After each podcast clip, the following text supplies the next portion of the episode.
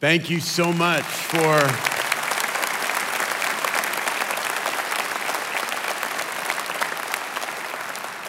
That's really awesome. Cool strategy. Clap for the guy before he says anything. That way, that way you're in good shape either way.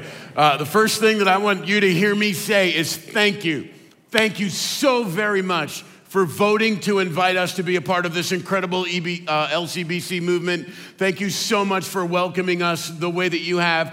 Thank you from all of our campuses. All of our campuses have sent volunteers to Columbia Montour to help us learn our new systems and to onboard into this movement that we are now a part of. We are excited to be a part of what God is doing as a part of LCBC. The best is yet to come for all of us. And I want you to hear from all of us at Columbia Montour. Thank you, thank you, thank you. We are so excited to be a part of you. And so, if you have a Bible with you this morning, I'm pretty pumped to be able to share with you. You're going to want to take that Bible and open it up to Luke chapter 15. If you don't have a Bible with you or you don't get there on your smartphone, there is one next to you in the seat. It's page 798. And let me tell you a story on our way to that passage. Some of you that are in the business world are, are going to know about this guy, but there is a guy by the name of Mike Kami who is widely regarded as one of the most famous and best strategic planning consultants in the world. Mike Kami, in fact, is the guy that's credited with the meteoric rise of companies like Xerox, Harley Davidson, IBM, and in the mid 80s, the Coca Cola Company hired Mike to help them figure out what the future should look like for them. And so, on his first meeting with the executives at Coca Cola, Mike Kami showed up in the conference room and he took a nice big red box and he placed it in the middle of the conference table and he said, You, as the leaders of Coca Cola, have this incredible responsibility to figure out what the one thing is that defines Coca Cola, and you place that thing in the box because it is from that thing that everything Coca Cola will spring. From that shared belief, from that value, from that defining thing is everything that is Coke. And so you can imagine this group of executives began debating and they each had their research teams and they were each working on what that singular thing ought to be that would be placed in the box. And it took months of research and months of debating and months of vigorous discussions, what we would probably call crucial conversations. And then finally, after several months of trying to figure out what the one thing should be in the box, they decided that, you know what, we sell soda. So maybe it ought to taste good. And so we want to, it sounds pretty simple, does it? And I could have done it for half the price. and that one thing became the thing that drove everything about Coca Cola great taste. And so, if that was going to be the future of the company, then these executives were given teams. They began to hire some of the best food scientists that they could find. They hired some of the best chemists that they could find. And they tasked those individuals with making sure that the product Coca Cola was the best that it absolutely could ever be. And so, they, they told these guys if you can find something that tastes better, we will reward you. And so these teams went to work and they fanned out across America and they began to, uh, uh, testing different recipes and different formulas. And lo and behold, one of those teams arrived at a recipe, arrived at a formula that 90% of Americans said, you know what? This new one tastes better than this one. 90% of Americans said we like this new thing better. They didn't know it was Old Coke, but it was what eventually would be Old Coke. And so the Coca Cola executives were ecstatic. We're geniuses. We have found a better product than the one that brought us here. 90% of the marketplace likes this product better. And so they designed everything about Coca Cola, and some of you will remember this in the mid 80s, to launching New Coke. You remember New Coke? Biggest marketing flop in the history of marketing flops. It lasted 79 days. They pulled it off the shelves. They reintroduced what they called classic Coke because that sounds a lot better than old Coke. and they got back in their conference room and they got on a conference call with Mr. Kami and they said, It didn't work. And this is why you want your children to grow up to be consultants, right? Because Kami said, Look, it wasn't the exercise, you did it wrong. And said, Okay, well, we'll go back to the drawing board. And back to the drawing board they went. They were trying to figure out who are we? I mean, obviously, it's, it's, it's not about the formula, it's not about, the, it's not about the, the essence of the product. What is it about Coke that endears people to us? And as they worked that through, eventually they realized that what people appreciated about Coca Cola was the fact that they are an American tradition. And so, ever since that time in the mid 80s, when Coke tries to get your attention, they don't talk about their products. They don't talk about how people enjoy their products more than some other product. They try and sell you a good feeling. They try and sell you on the fact that they are an American institution. And so when you buy a Coca Cola product, you are participating in Americana. And, the, and they moved forward in that fashion. That story came to mind a little while ago, when I was sitting in a little coffee shop on Front Street in Berwick, talking to a friend of mine who was about my age, who had driven up in his brand new European import, he was telling me about his new 6,000 square foot home and the fact that even at his age, he was never going to have to worry about working again. He had about a third or more of his life left, and he was trying to figure out what this new awesome chapter should be about. But he was feeling empty, and it confused him because he had accomplished everything he had set out out to accomplish. And so, as we chatted about where he was and what he had accomplished, about 45 minutes into the conversation, he said, I've just had this incredible realization. I have achieved every goal I've set out to achieve, and I've just realized I had all the wrong goals. I hit everything I aimed for, but I was aiming for the wrong stuff. He was saying, I had the wrong thing in the box. And so I want to ask and answer with you in the next couple of minutes what is in your box? and what should be in your box because there is nothing that is stronger than a, a, gripping personal mission. And so, what is your mission? No individual, no organization will ever rise above their shared sense of mission. And the truth is, you're already good at this. You may not know that about yourself, but you're already good at this. You've already associated various names with a singular thing. And so, we're going to play a game together as we get started now, and we're going to show you a company logo, and you're going to tell me the product that they deliver. And all of our campuses are going to participate. And here's the cool thing we're listening to see how each campus does, and the campuses that do the best, your staff is getting donuts from Delos in Berwick on Tuesday staff meeting. Everybody wants Delos donuts.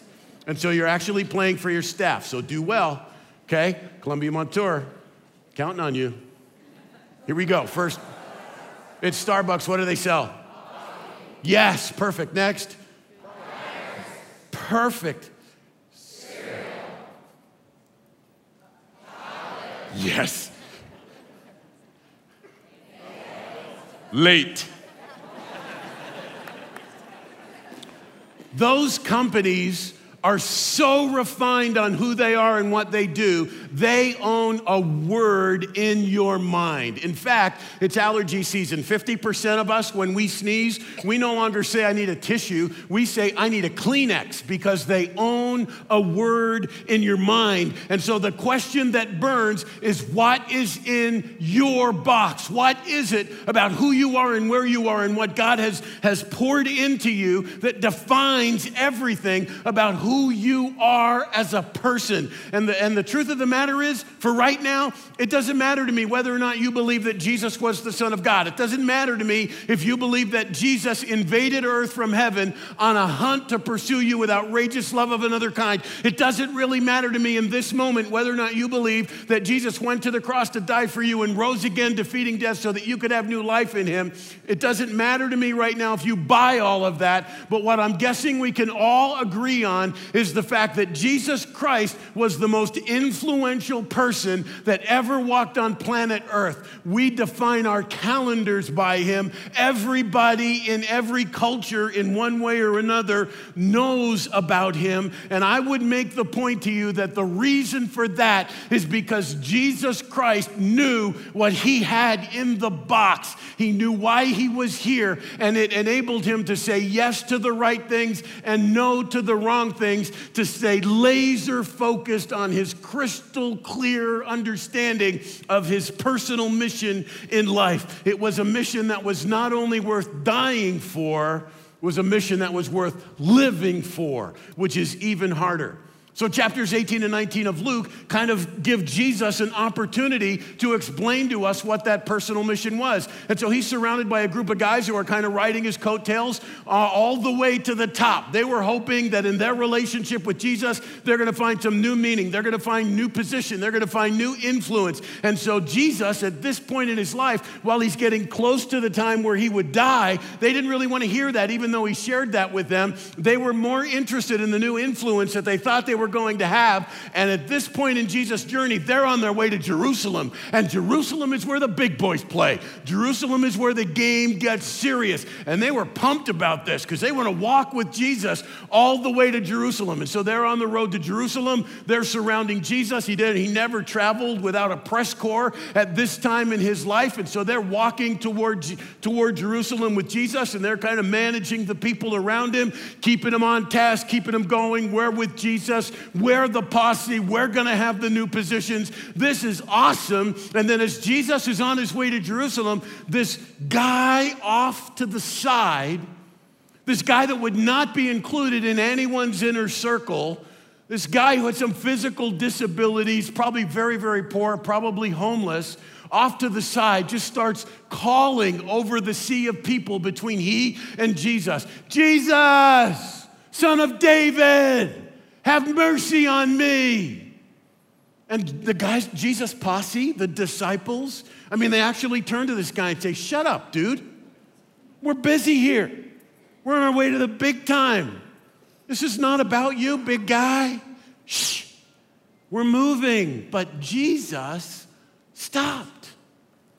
And he walks over to this guy and he says, What can I do for you? The guy says, Well, I'm blind. I'd like to see. Jesus says, okay, you can see. Back on the road again, walking toward Jerusalem. Another opportunity comes up. This time, it, it's, it's with someone that we would call a, a mobster, an organized crime person. It was a tax collector in their day. And Jesus sees another opportunity to build a bridge, and he stops again. I can just imagine the guys around him getting really frustrated with him. Jesus, We've been working so hard to get it to the point where you have enough attention to get in the big game, and you're on your way to the big game, and you keep taking these off ramps. Would you stop it? Would you stay focused on the, on the game that we're on?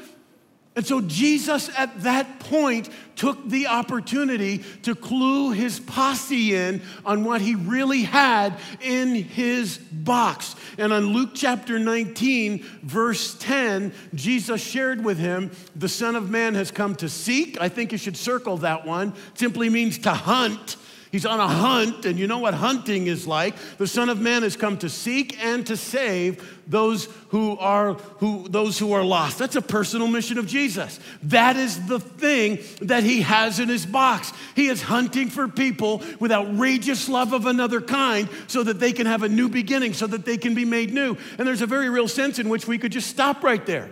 I mean, it's a holiday weekend, David's away, we could get out early. But I got 19 minutes left, I'm using it.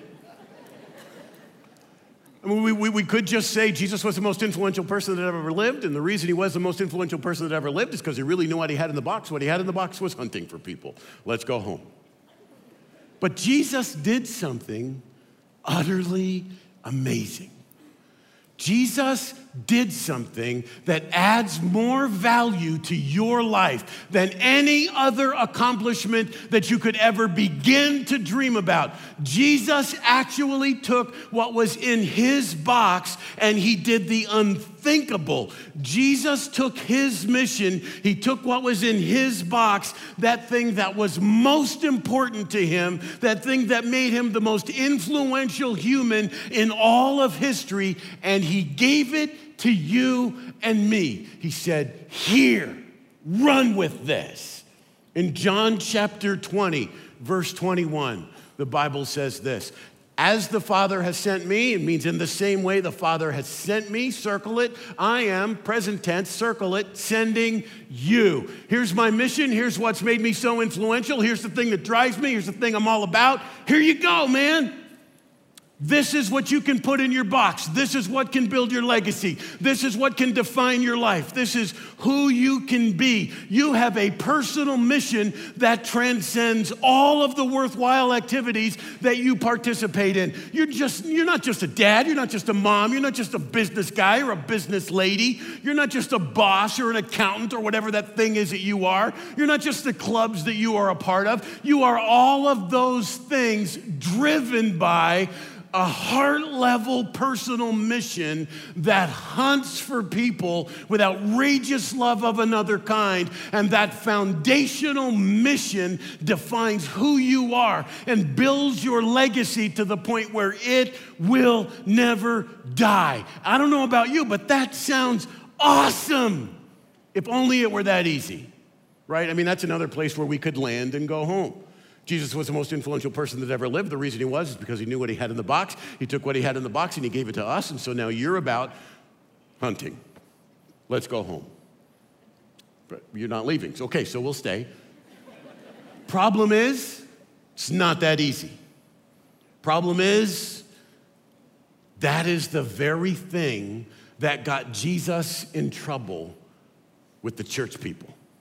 That's the very thing that got Jesus in trouble with the religious people. And I get this because believe me, man, I am a recovering religious person. I know how this works. And religious people have this tendency to believe that the thing in the box is religion. And the thing that the, the mission is to get better at being religious. And so you do the right things at the right time and you polish yourself up and you do this when you're supposed to in the way that you're supposed to. And you kind of judge the people who don't do it the way that you do. And now you've nailed being religious and you can utterly consume yourself yourself in that kind of a lifestyle, and you can move forward like that with kind of a, a, the bitter heart that it that it tends to incubate in people. And Jesus is saying, "Yeah, not so much. It's really not what I came for." In fact, I'm kind of the anti religion guy. According to Jesus, the thing that is in the box is rescue, not religion. According to Jesus, you and I have an opportunity to put in our box the mission that He entrusted to our care to define our everyday, regardless of the activities that we do, by going on an opportunity to rescue people who are apart, who apart from Jesus are fundamentally doomed. But the more that Jesus pursued rescue, the more in trouble he got with the religious establishment. Let me show you this. Luke, Luke chapter 15, verses 1 and 2. You are already there. Tax collectors, think of them as the mob or organized crime. It's exactly the same thing in their day. Tax collectors and other notorious sinners. Now, what comes to your mind when you think of notorious sinner? Right, me too. Just don't say it out loud. Tax collectors and other notorious sinners circled this, often, often came to listen to Jesus teach. That means this was not just kind of a once and done kind of thing. This isn't one of those things where, holy smokes, do you see who came to see Jesus today? Oh my word. No, often. There was something about the way Jesus conducted himself that those people who did not fit for various reasons were attracted to him and they made a habit of showing up where Jesus was to listen to what he had to say, to build a relationship with him. And that's awesome because you cannot influence someone who is not in relationship with you. This, however, made the Pharisees and teachers of the religious law, the church people, if you will, complain. You know any church people that complain? I thought it was funny. that he was associating with such circle circlet sinful people, even eating with them. And in that culture, eating with someone meant that your relationship was more than just casual. You were buds. You were buds. And so Jesus, the guy who wanted us to have a full life, John 10 10, I didn't come just to give you life, I came to give you full life, abundant life, rich life, is talking to a bunch of religious people, and he's trying to teach them what rescued people are all about. He's trying to point to what should be in the box if they're going to enjoy a crazy, amazing life full of purpose and legacy. And the way that he teaches them is by telling them a couple of stories. That's what Jesus did, he was a storyteller. And so he actually tells them three stories, and I want to start with the third one. It's the most famous one, and then we'll look at the other two, and we're going to do this very quickly. And so the, the first story you and I know is the story of the prodigal son. But Jesus didn't call it the story of the prodigal son. It was, Jesus actually said there was a man with two sons. And so it's actually the story of the man with two sons. In fact, our misuse and misunderstanding of, of this prodigal has redefined the way we understand the word prodigal. Many times, one of us will say to another one, You know, right now we have a prodigal, meaning our, we have a wayward kid. We've got, we've got one that's, that's out sowing not so good stuff, right? We're, we're going through a hard, that's not what prodigal means. Prodigal does not mean wayward. Prodigal means recklessly spendthrift. That means you spend everything you have with no regard for good judgment or what's coming down the pike. And in that case, in this, in this parable, it's not only true of the younger brother, which we'll see in a minute, it's also true of the father. And some of you know about recklessly spendthrift, right? I mean, some of you married, recklessly spendthrift. That's just, I thought that was funny too. That's just the way. It's just the way it works for some of us. And so here's the way it goes. Here's the way it goes in the story. This younger son is evaluating his life and he's trying to figure out how am I going to have the kind of life that I really want to have? And as he thinks through this, he decides to have a conversation with his father. And he goes to his dad and he says, You know, dad, I've been thinking about my life and I've been thinking about where I am and the kind of things I want to accomplish. And I have decided that the best way for me to be able to accomplish the kind of life that I really want to have would be if you were dead. It's literally what he says. I would like to live the rest of my life as if you were dead. And so, if it's okay with you, Dad, I'd kind of like to cash in on my part of the family stuff here and hit the road. The utterly amazing thing is that this dad does it. He cashes in his life and he divides it between his two boys. And literally, the Greek, where, where the Bible says that he, he divided his bios, his life, not just his money, he cashed it all in. He gave his two sons their share of the inheritance. And the younger son, a couple of days later, he's got his wad of cash. He is walking away. And you know how that dad feels. There is nothing worse. I, I can sense just a, a tiny bit of it. I remember the day that we took all of our boys to college. I remember how that worked. I remember my oldest son, Jake, when he was going to college in Minnesota. We were living in Berwick. We borrowed my dad's pickup truck. We loaded all of his junk on there, and, and, and we head out Route 80 going all the way to Minnesota. 19 hours of driving every hour. The knot in my stomach is getting tighter because I know at the end of this journey, there's going to be that awkward hug that I'm not going to want to let go of, and that kiss on the cheek if there's not a lot of other linebackers around. And and then we're gonna have to say goodbye, and I'm gonna have to get back in the truck, and Brenda and I are gonna have to do this journey all the way home again. And by the time we get there, it's football check in, football camp check in, and so whatever runs through your mind about how football check in goes is probably true. And, and so we take all of his stuff up the flight of stairs, we set up his dorm room, we meet his roommate who's also who's in the linebacker section, and, and so we meet his roommate's parents, and, and, and then we had done everything we went there to do, and now there's that awkward time. Do we just leave? Do we hang out? Do we, let's just go. And so I said, okay, we're done. We're going to go. I gave Jake a big hug and I put him down and I walked away. While I was walking away, my bride was giving me the look. Ladies, you know what that's like, right? So she hadn't seen this quite this way. And she gives Jake a hug. And then I remember walking down that dorm hallway as if it happened this morning. We went down the stairs. I don't know why we didn't do the elevator. We went out the front door. We got in my dad's truck and we sat there and I started bawling. I cried like a man. Actually, that's not true. I cried like a constipated sumo wrestler. It was terrible. Brenda cried like a woman, you know, it was like a dainty cry. I'm not a dainty crier, man. I, my shoulders are shaking. And, and I said, I can't drive away. I can't go. I'm not going to go. I can't drive away. I can't let him here. We're not going to let him here. And I'm hoping he's not looking out his dorm window at, at his mom and dad sitting in the truck. I kid you not. We're, we're, we're sitting in that truck for 10 or 15 minutes until I could muster up the courage to drive off the parking lot. We cried all the way through Wisconsin, through Indiana, into Ohio. We would lay our head down at bed at night, and, and I would say, Gee, how do, you, how do you think Jake's doing? I wonder what he's doing. I hope he's making some friends. I hope they're not hazing him.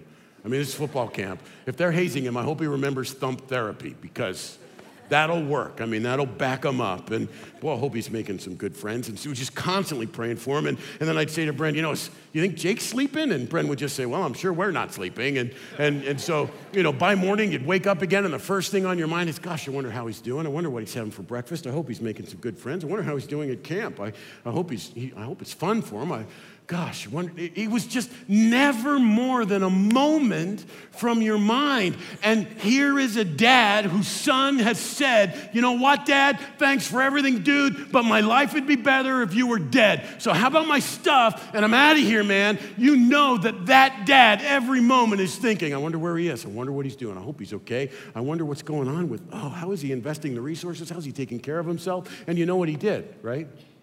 Hookers, drugs, alcohol, parties, it's all gone. I mean, he fritters away the resources that it took his father decades to accumulate, to entrust to his care, ends up homeless without a job. The only gig he can get is taking care of some pigs, and the fringe benefit was you get to live with them, hanging around in the pig slop. And so all of a sudden, this kid gets a realization when he's wallowing in pig slop with these pigs. You know what? The guys who work for what is now my brother's business have a far better life than this. I could never, ever ask my family to take me back again, but I, I, I just wonder what do I have to lose if I show up and just ask, you know, can I have a job with the business? Can I live with the hired help? At least, at least I'll get three squares and a cot. And so he leaves his pig tending job and he heads home and he's working through the speech in his head, right? How, what is he going to say to his dad? How is he going to navigate this? You've got to be really careful what you say to the guy that the last time you saw him, you told him your life would be better if he were dead. So he turns down his lane and he's walking toward his home. And before he can solidify in his mind the speech that he wants to give to his dad, this old dude in a dress is running toward him and he picks him up in a huge bear hug, and this kid smells like pig crap, and he hasn't bathed in who knows how long. And the dad doesn't care. My boy is home. My son is here. Best sandals, best robe, big party. This is awesome before he could even get part of his speech out. Because that's what a dad does. That's what a dad does. And so there's a lot of stuff that you could, you know, you could take from this, this parable.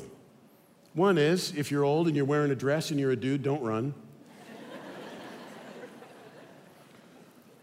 Another one is, you know, if you're here and you're not sure you buy the whole Jesus thing and, and you're really kind of thinking that the junk from your past is really kind of too much for Jesus to absorb and wipe clean and make you new, because you've done this to that person or those things to those people or you've thought or whatever. Yeah, you're wrong about that. It's cool. Jesus can wipe that completely clean. You know, that, that's one good application, but it's not the point that Jesus is making in telling the story. There's, there's another application you could make that's equally accurate, and, and that would be you know what? God loves you with outrageous love of another kind, but that never really melts our hearts, right? Because that's what God's supposed to do. I mean, God is love, right? And so you tell somebody, you know, God loves you, and they think, well, that's what God does. No big deal, right? I mean, he loves everybody. It's not quite that easy, though. Because what the truth of the parable is, even though this is not really the point that, that, that, uh, that Jesus is making, is that God knows you intimately. He knows every thought that you have, every micro thought that you have. He knows your computer browsing history. He knows every thought that drives everything about you, and He loves you anyway. That's a little different. I mean, if you knew me the way God knows me, you would not listen to me preach. No way. You would be grossed out and hit the parking lot. But don't get too uppity. If I knew you the way God knows you, I wouldn't talk to you. It's just what's true about us. But that's not really the point that Jesus is trying to make either. Uh, there's also the point that the older brother, the one that kind of he's tying as the religious guy, is kind of a self absorbed, uh, cocky, overconfident, performance driven, knuckle knuckleheaded Nene, probably a Dallas Cowboy fan.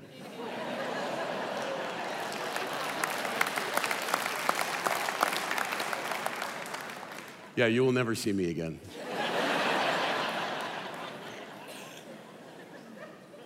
That's also not the point that Jesus is trying to make.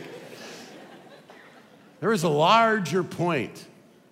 Remember that Jesus actually told three stories.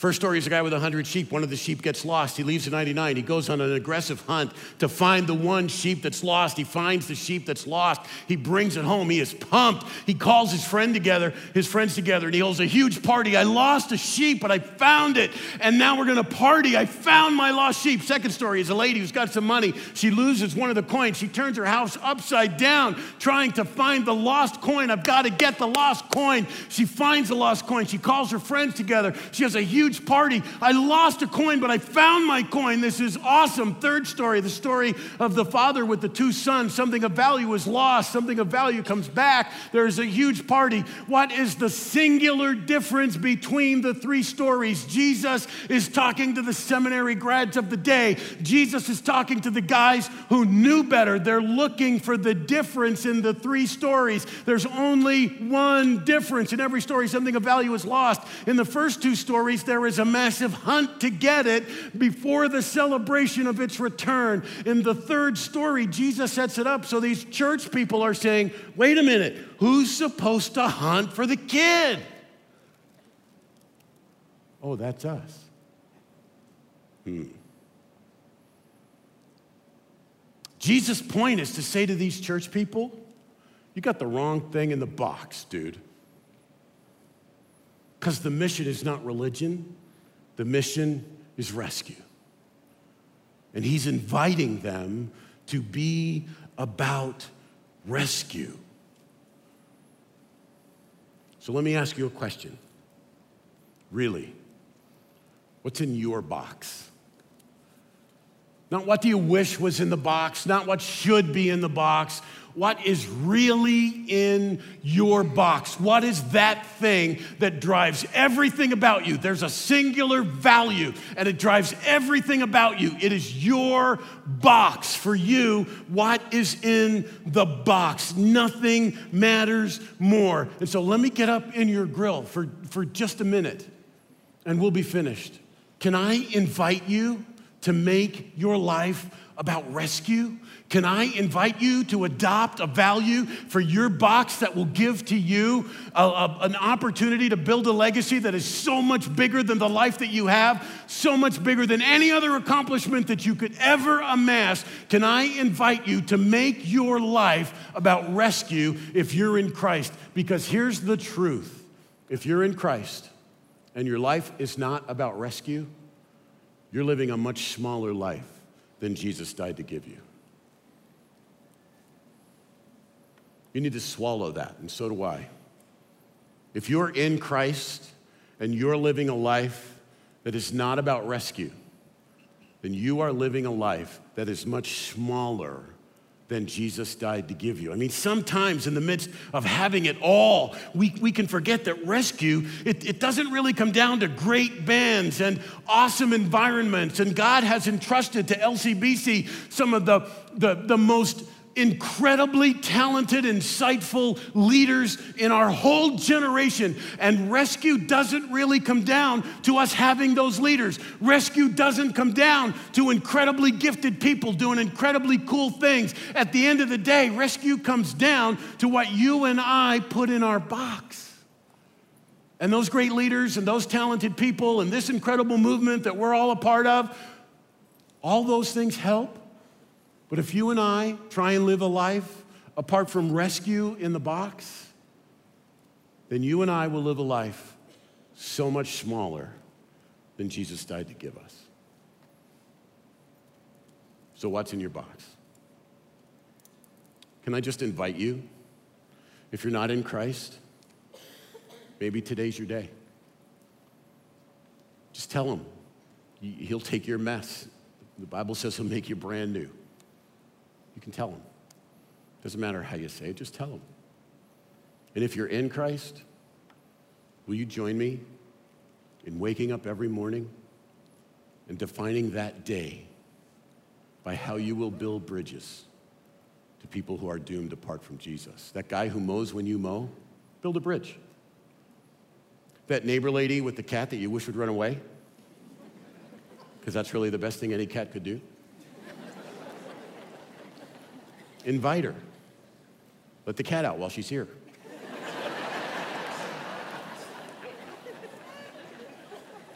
A dude at the gym that's always looking at himself in the mirror, you know? You know why he does that? He's insecure. He needs Jesus. Invite him. Build a bridge. Build a bridge. That dude across from you at work, at the lunch table, build a bridge. Build a bridge will add more meaning and joy and purpose to your life than any other accomplishment that you could amass. Rescued people, rescue people. Father, we love you. Thank you for pursuing us with outrageous love of another kind. Thank you, Father, for entrusting us with this incredible, life defining mission. Thank you, Father, for the opportunity that we have to define our lives by the mission that you've entrusted to our care. Thank you for loving us with outrageous love and trusting us with rescue for those people for whom you have died. We love you, Father, and we pray that you will help us to find the bravery necessary to simply build a bridge and invite. Amen.